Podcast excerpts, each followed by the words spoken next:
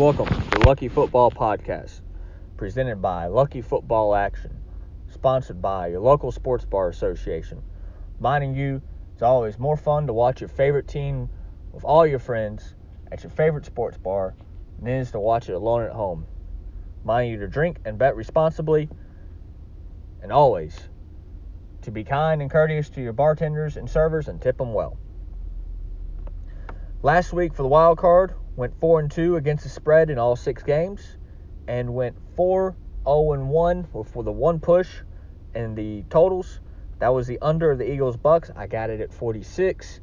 Uh, if you wait around, got it at 47 or bet it earlier and got it higher because it dipped down there and then popped back up, you would have hit the under. Sometimes it is all about timing and getting the best of the line number. Sometimes it is better to not place a bet than it is to place a bet where you didn't get the best of the line and end up losing. Got a push, so it didn't matter. What I bet, I got back. Now on to the divisional round. First game on Saturday at 4:30 Eastern. You have the Bengals at the Titans. The Titans are the three and a half point favorite. They are the number one overall seed. The Bengals coming off their first playoff victory in 31 years. Although that doesn't affect Joe Burrow, Ja'Marr Chase, or Joe Mixon because they were not alive then. But it does play a big factor for all them Bengals fans up in Cincinnati. The Titans, statistically, are coming off the bye, and statistically the worst over number one overall seed based off regular season stats in the history of the NFL. But the Titans have also played more players. They have they have been down to a third and fourth string for some games this year. Played more players this season than any other team in NFL history. I think they played they played at least 96 players, might have even broke 100 uh, different players, and on a 53-man roster with 11 guys as your starters, that's a lot of uh, different names coming through the door. But they've had this bye week to get healthy. Julio Jones and AJ Brown are fully healthy, and they're getting Derrick Henry back for the first time since week nine. He's missed half the season.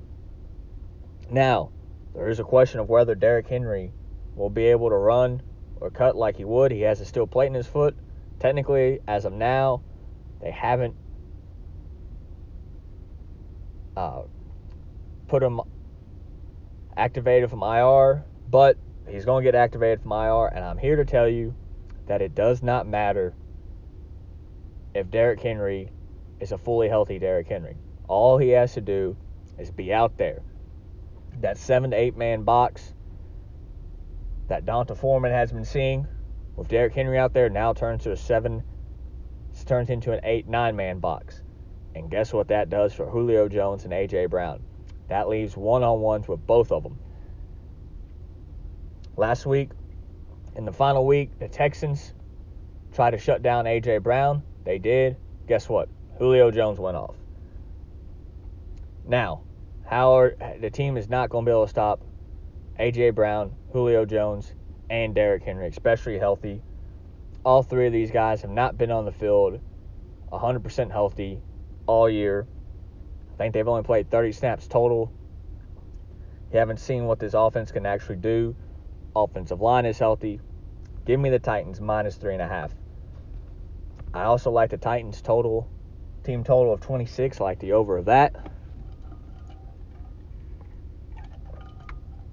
You can get D'Onta Foreman's over rushing yards, I don't know what it'll be, but he will get more carries this week than what people are projecting if Derrick Henry's going to play. I don't see the Titans running Derrick Henry that much. He might only get 15 touches, ease him back into it, but that'll be enough for the Titans to blow out the Bengals this week. Next year, the 49ers at the Packers. 49ers off the big road victory at Dallas, where Dallas kind of crapped down their leg with the uh, quarterback draw at the end of the regulation to give 49ers a victory. Packers, the other one seed in the NFC, coming off the bye, are also getting healthy. Uh, gives Aaron Rodgers another week for his toe to heal up whatever issue he has on that toe, whether it's COVID toe, a broken toe, or a turf toe. Maybe he just needs to chop it off. He seems to be playing fine with it, being hurt. They're also getting their defense healthy. Za'Darius Smith will probably be back and playing. I like the Packers here. It's not a weather thing. It's more of who do you trust leading their team down with two minutes left to go in the game? Jimmy Garoppolo or Aaron Rodgers? For me, it's Aaron Rodgers. And Aaron Rodgers will take advantage of any turnover or mistake that Jimmy G makes that he will inevitably make because he makes one every game. I don't love the five and a half, but I will take the team that I think will win against the spread any day of the week. Then I will take a team to thread that needle of losing but covering the spread. Little Saturday, uh, not a good teaser week. Uh, no good teams. It's on the favorite side to tease down to plus, but I do think there's some value in a Saturday money line parlay on the Titans and the Packers. Uh, for them just to win. Moving on to Sunday, you have the Rams plus three, plus two, plus two and a half at Tampa Bay.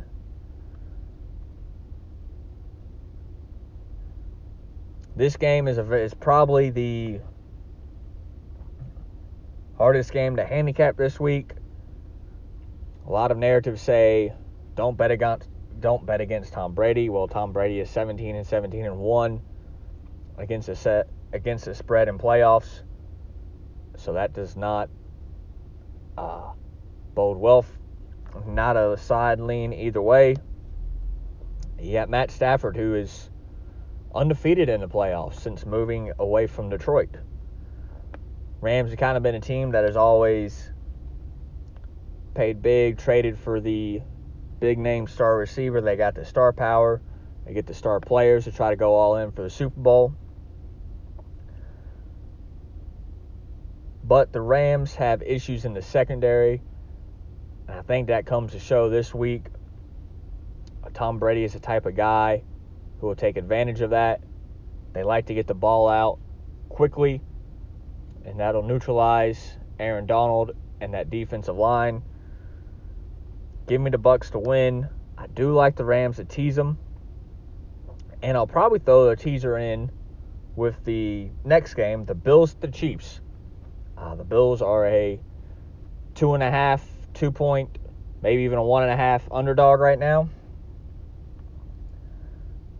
They're on the road at Kansas City.